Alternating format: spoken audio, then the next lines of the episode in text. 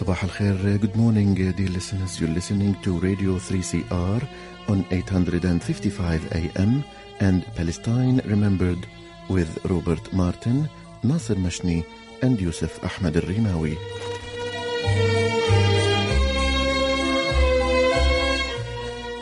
Palestine Remembered is Australia's only English language radio program that is totally dedicated to Palestine. We'd like to welcome those listening on 855 and those that will join us on podcast at 3cr.org.au.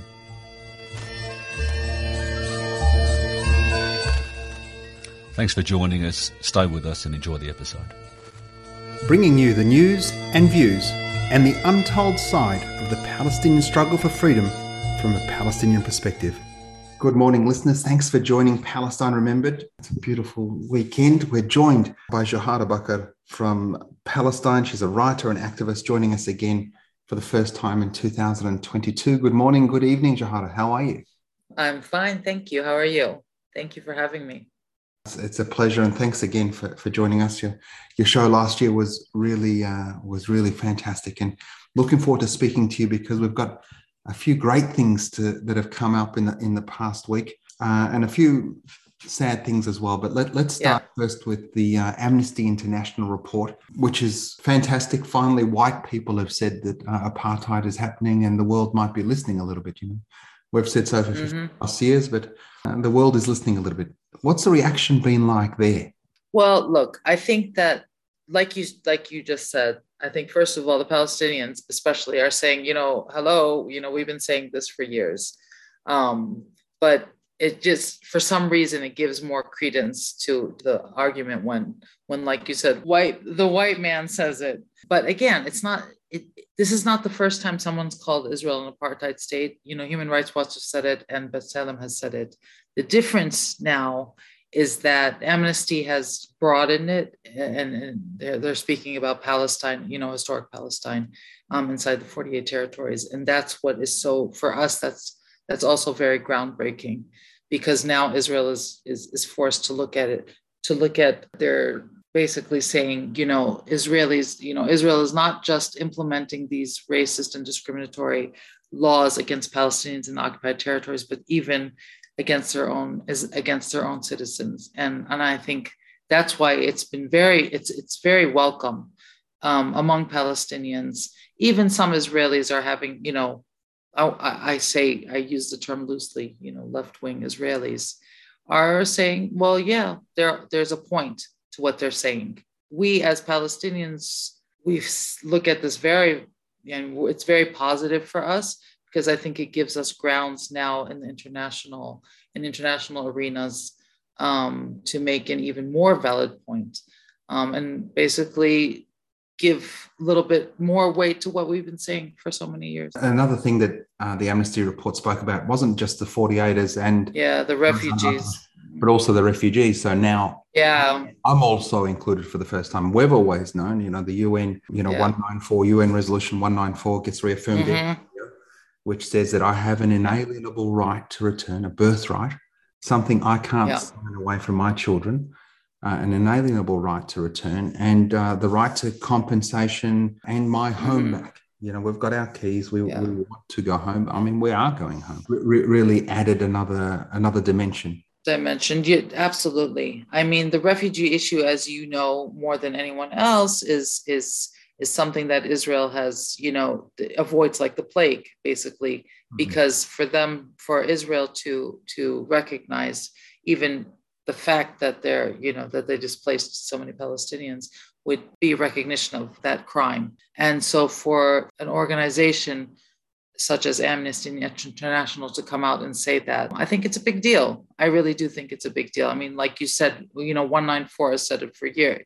There's a resolution but no one's ever actually recognized it in that in that way. So again i think the road is still very long. I think there's a lot of work to be done but i think that now we have even more grounds for for our struggle. I think that things are changing. The shift is slow but it's changing Absolutely. And, and what it creates, what Amnesty does, what Human Rights Watch, B'Tselem, uh, Yesh Din, on, on, top of all the work that mm. Palestinians did to get to this point, is it creates an umbrella of cover. So, in, if you will, polite society in the West, there is a growing space now to speak to the crimes. And there's language now that has been okayed by these human rights organizations. Mm. You know, when the State Department uses B'Tselem's reports previously, mm. but now all of a sudden, you know, B'Tselem says apartheid, we don't accept that report. When the United States state says, look what the Chinese are doing in the Uyghurs, according to Amnesty, when they impose sanctions on the generals in Myanmar because Amnesty said they're practicing apartheid against the Rohingya. We're okay with Amnesty, but all of a sudden, right?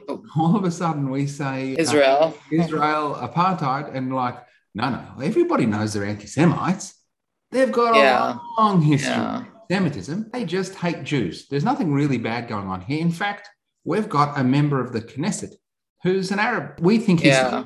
We've made him deputy Arab minister. You know, for me, the Americans are in a class of their own, and not, and that's, and I'm not saying that in a good way. You have the Western world, which is bad enough in, in my opinion, but then you have the Americans, who it's always what is the progressive except for Palestine? It's always the exception is Palestine. Also, I think when organizations with such influence and such clout like Amnesty International or Human Rights Watch or all of these and they start to push this, they're going to force uh, the Americans' hands one way or the other. I mean, whether the Americans like it or not, they're part of the international community. And there's but so much that they can push back against. So I think that at this point, when you have organizations like Amnesty International, like Human Rights Watch, saying, look, we have hard evidence. We are showing you one, two, and three, and we don't make these arguments lightly. We always back them it's going to be very hard for them to keep pushing back and you know against the tide and trying to always just tout Israel's you know line. It's it's a slow process, but you have people on the ground also who you can't you can't keep ignoring and even you know and, in, in the united states as well one of the failings of the Amnesty report is it talks about apartheid codified in every act of the government, institutions, everything. The Amnesty report, whilst adding refugees to apartheid, the report is still short of what we need, which is a struggle against colonization. We need a decolonization. There needs to be a decolonization of historic Palestine. I agree with you. I absolutely agree with you. We do want equal rights, but we but not at the expense of our national rights. That's the thing.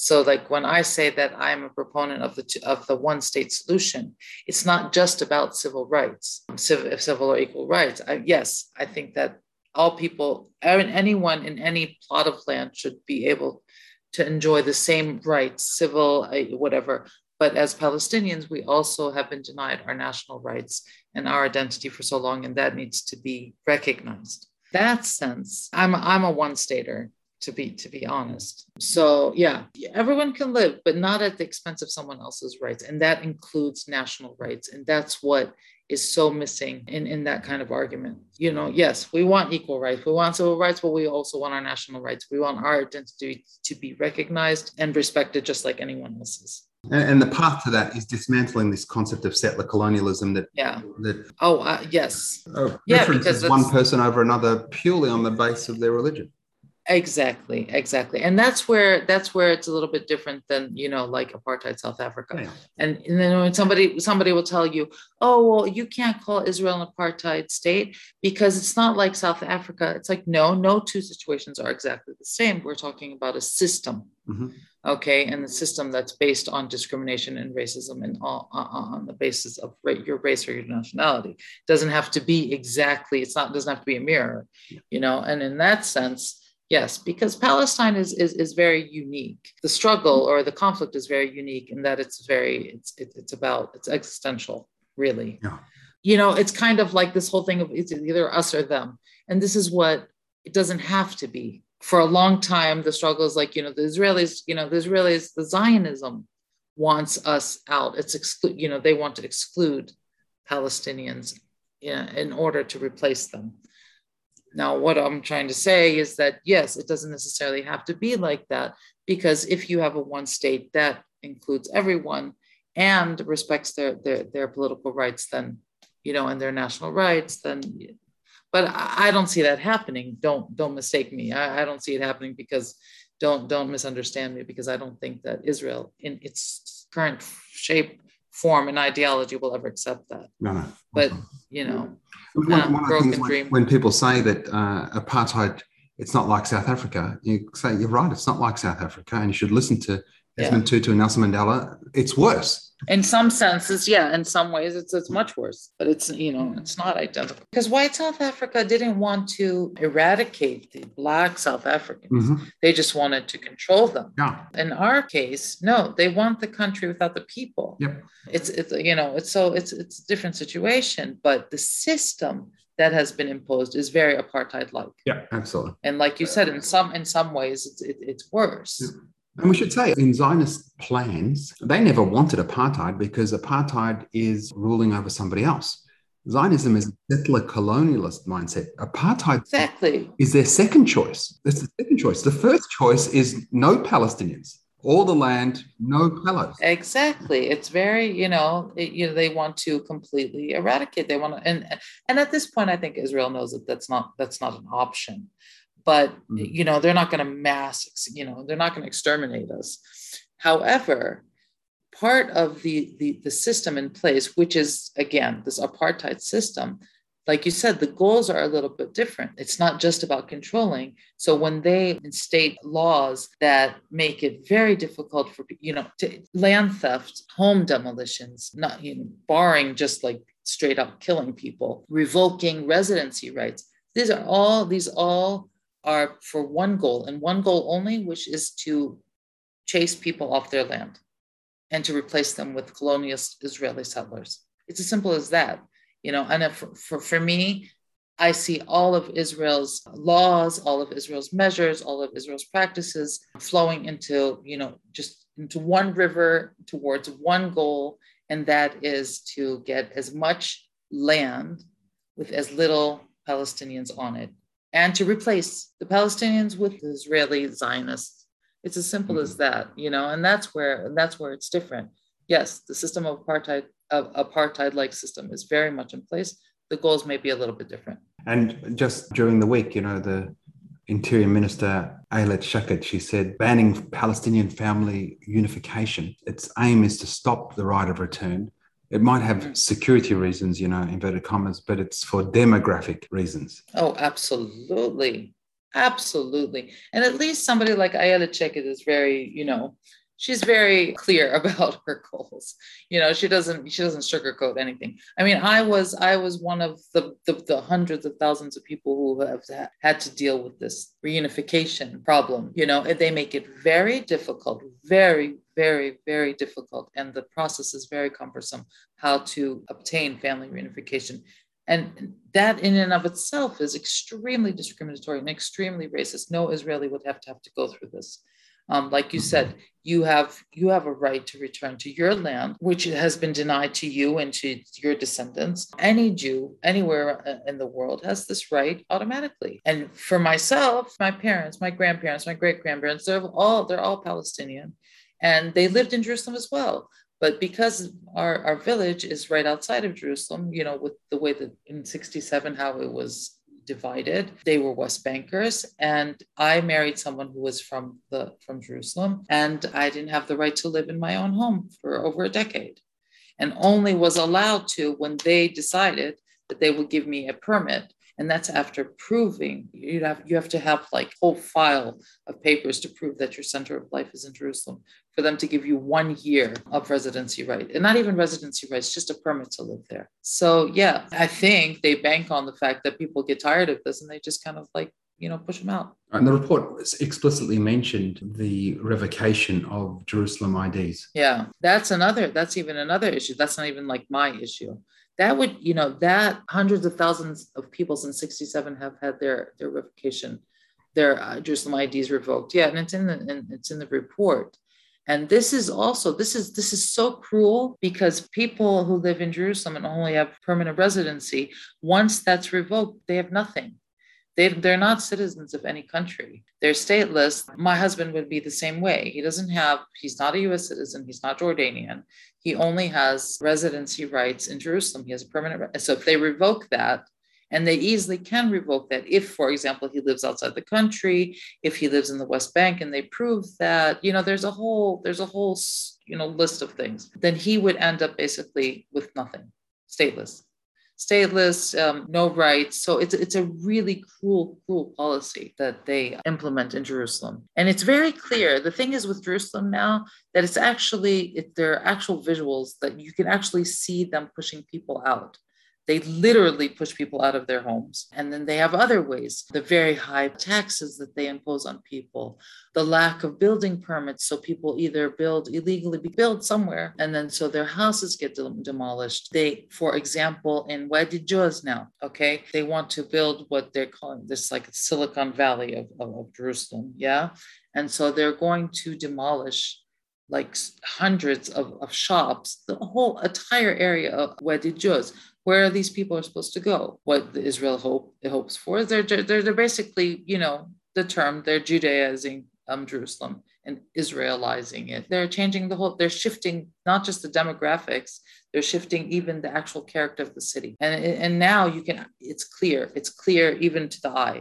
Salman Abu says they want as much geography with as little demography but then the erasure of culture of connection whether it's uh, cemeteries or whether it's buildings or you know turning mosques or churches into oh. discos and really despicable horrible acts of cultural erasure and connection we're joined by Joharah Baker from Palestine Joharah this past week we had the execution of some Palestinians in Nablus in area A in PA controlled what should be Palestine or a Bantustan of Palestine. Can you speak to that and what's happening on the ground? What's the PA doing? Impotence, the ineptitude, the corruption of the PA. In the past couple of weeks, Bennett sent some money to the PA. Israel's announced that finally Palestinian telcos will be able to upgrade from 3G to 4G. I mean, meanwhile, the rest of the world is 5G. Yeah. For our listeners, remember how hard it was to send a picture in a 3G and how easy it is now to watch a a video on your phone. Palestinians are still uh, almost a decade behind you via the apartheid system uh, of Israel. The assassination happened in Nablus, Area A. How much more can the Palestinian people tolerate of this? The question is not just how much they can tolerate from occupation, it's how much they can tolerate also from the PA. To be honest, okay, like you said, uh, all city centers are Area A, which is under full, you know, Palestinian um, administrative and, and, and security control. So the question remains how did two cars, okay, with Israeli soldiers in military garb entered Nablus, wait for 10 minutes until this until these three Palestinians arrived in the car and then and then basically shot the they, they said there were like 90 bullets uh, you know f- found uh, around the car and then checked to make sure that they were all dead before they left. So there are a lot of question marks here. I mean, Israel is known for its assassinations. We all know that. We know that they, they you know, they don't, they, they kill with impunity. We know that they don't fear. Um, yeah. But why has it become so easy for them? That's the question that the Palestinians need to ask themselves. Israel, I mean, Israel is our occupier. We understand that. We, we, we understand that they're going to be vicious, they're going to be relentless. The question is why what we call, you know, preventative security or whatever the security forces, who are they, who are they protecting? Not us, if this is the case. You know, so so there are a lot there, there there's a lot that we have. I mean, there's a lot of reckoning that we need to do. And this is this is this is what this was horrible. Okay, these men, these three men were basically just assassinated in cold blood in the center of Nablus by Israeli soldiers who just did that and left. I mean, nothing. Now, where does that happen? It's it's unbelievable, and you know the correlation between the cooperation that must have occurred between the PA and the security services to allow these guys to drive in there. You know the correlation is with uh, the coordination that allowed the same security forces that should have been protecting these Palestinians, that allowed, uh, in the flip side, was the Israelis that allowed the, the security forces to go get question Nizar Banat, and, uh, mm-hmm. you know, uh, question him till his death. And, you know, the disaster that is Oslo continues to hurt us. And, and the next intifada needs to be against the PA, yeah, and Oslo. Oh, oh, absolutely. The problem with Fatah is that I mean, ironically, okay, the men who were who were assassinated are the were from the military wing of Fatah.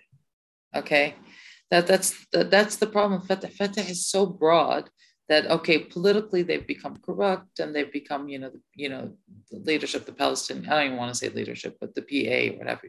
But the military wing is still very military. So you know you have this dichotomy that's just like completely I don't know, it's very haywire. But I think that for one, if I were if I were a Fatah member, this would this should be my day of reckoning. You know, you they they need to see what's going on because there's no way that these three men would have been assassinated if there were no there was no you know security coordination. And I'm not saying that Israel doesn't have its collaborators. They historically they always have. Okay, even before the PA, but the ease with which they entered the ease with which they were, it was very visible, you know, and the, for the, the fact that they shot this car up and then actually got out to make sure, opened the car doors to make sure that they were dead. And no, and where, where the PA service, where were they? How, how could this happen in broad daylight to our, you know, to our people right there? Um, so I think that Fatah has a lot of reckoning to do. I really do um, because these these were these were their men, you know, these were their men too. Uh, and Oslo is far far expired. I mean, for me, I I think it was dead. It was dead in the water, to be honest. Um, but you know, I don't think not everyone believes, you know, things like me. But at this point, even by its own terms, it's expired. Even by its own timeline, it's expired and it has become so i mean the pa has become so corrupt that you know the, there's it's it, it's it's so counter to anything that the of, to Palestinian aspirations that it's become that you know it's become so harmful to us instead. It's a barrier. Very harmful. Very much so. Very much so. Now instead of the Palestinian struggle having one level of oppression, there's two. And and, and you know and that's just and that's that you know that's no good. And even you know it, even the PLO needs needs you know um, to be uh, restructured. The people need to be changed. I mean the only yesterday they convened they finished i think the closing statement of the palestine um, the central council which is which is the level right below the pnc and there was a big thing about this because, again, it wasn't convened on, on consensus. The PFLP boycotted. Um, Hamas and, and, and uh, uh, Islamic Jihad were not part of it. Uh, the PPP pulled out. So it was basically, again, it was just kind of like this, you know, rally for Fatah and for uh, Abu Mazen. And uh, it's corrupt. It's just corrupt. The whole leadership from, from, from the top down is corrupt. And so for the Palestinians, the people, uh, I don't know how we're going to overcome, you know, the occupation when we have this level of oppression from, from within our own people that are almost literally killing us. well, we move on from that very quickly, we should say, you know, one of the things that Israel does is democracy wash. We're a democracy. Well, no democracy sends mm. their soldiers in a taxi into another theoretical country, Area A, uh, supposed to be uh, in the Oslo process some time ago, yeah. to extrajudicially kill three men, to so many bullets. I mean, it's like a 1920s gangster no. movie. The the uh, up the car to the point where the three men, mm. God rest their souls, were unrecognizable to their family because they all got shot in the head so many times. Yeah. Uh, let's be clear this is not the actions of a democracy, not the actions of a normal country, not the actions of a country that makes some mistakes. These are the actions of a criminal state. And as with any occupation, whether it's back to World War II, you know, the Vichy governments in France and, you know, conspirators or you want to, whatever you mm. want to call them in in Italy and Spain, etc., there's always been people that have profited from the misery of their own people. In America, they call them Uncle Toms.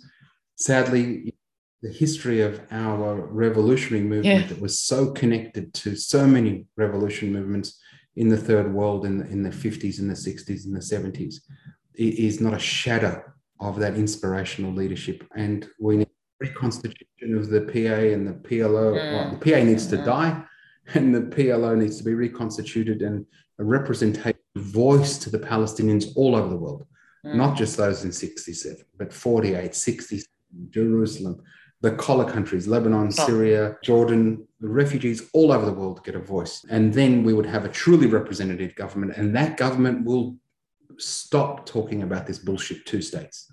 We want our national rights in a decolonized historic Palestine mm. to live as equals. Absolutely. I agree with you. I mean, I think that uh, that's the only way forward because, like you said, there, there's nothing left of where we started from. You know, like you said, Fatah was the was the first uh, liberation um, movement. Um, where, where, where, where did they go? What happened? these three men who were killed, that's that's what's left of the Honorable Fatah um, movement. You know, the military wing and the people will still say that we need to fight um, yeah. the occupation on the ground. You know, the corruption has become so so rife, and uh, and the PA and even it's not even just the PA. Like you said, it's the whole leadership. They've become so entrenched in their own um, interests and they pay lip service to the cause, but really on the the the, the truth is that a lot of them have sold it out for for you know you know fancy cars or Joharah, thanks so much for joining us again. Uh, it's so great to talk to. Uh, Thank you for having me. It's a pleasure. All right, you take care. Thanks a lot. That was the fantastic Joharah Baker from Palestine speaking to us. I'm sure you remember her show from last year just go to the podcast page on 3CR and you'll be able to scroll through and find her interview from last year. It was fantastic. Joharah Baker, uh, she is a superstar Palestinian woman and somebody that we're also very proud of. Now, listeners, thanks so much for listening to Palestine Remembered on 3CR. You know, I know that 3CR relies on the support of our listeners to keep going. We're a not for profit community radio license holder, and we need a strong subscriber base to keep our financial independence. We're proudly community owned and community controlled. 3CR is independent and it provides voices for community like Palestine, like so many other of the shows on 3CR. We're free from commercial influence and government bias. This radio show is your radio show. This radio station is your radio station. We need your help to stay online. In February, we have what we call Subscriber Month. We need your support we need you to su- subscribe. So go online to 3cr.org.au forward slash subscribe, 3cr.org.au forward slash subscribe. Click on there, subscribe to 3CR. You can call in and subscribe. So get a pen and paper ready. The phone number will be in the podcast, as will the link to where you can subscribe. But you can call in on 9419 8377 9419 Press one and you'll be able to subscribe over the phone. Make sure you tell whomever you speak to that you're a great supporter of Palestine Remembered and a great supporter of 3CR. This is a one of a kind radio show. There's 400 volunteers and incredible, incredible array of shows and programming content. We've got special, uh, incredible broadcasts from Invasion Day and so many other diverse communities. There's 120 weekly shows. 3CR is so important for so many people, so many voices. Thanks for listening to Palestine Remembered, but we're only one piece of the 3CR family. So, again, we need you to subscribe. We need you to subscribe. So, 3cr.org.au forward slash subscribe or call in 9419 8377 9419 Press one, speak to one of the team in the office there and make sure you tell them that you're a big fan and a listener of Palestine Remembered. Thanks for listening. And remember, there's never been a better time for a free Palestine. على عهدي على ديني على أرض تلاقيني. أنا لأهلي أنا فديهم أنا دمي فلسطيني فلسطيني فلسطيني. أنا دمي فلسطيني.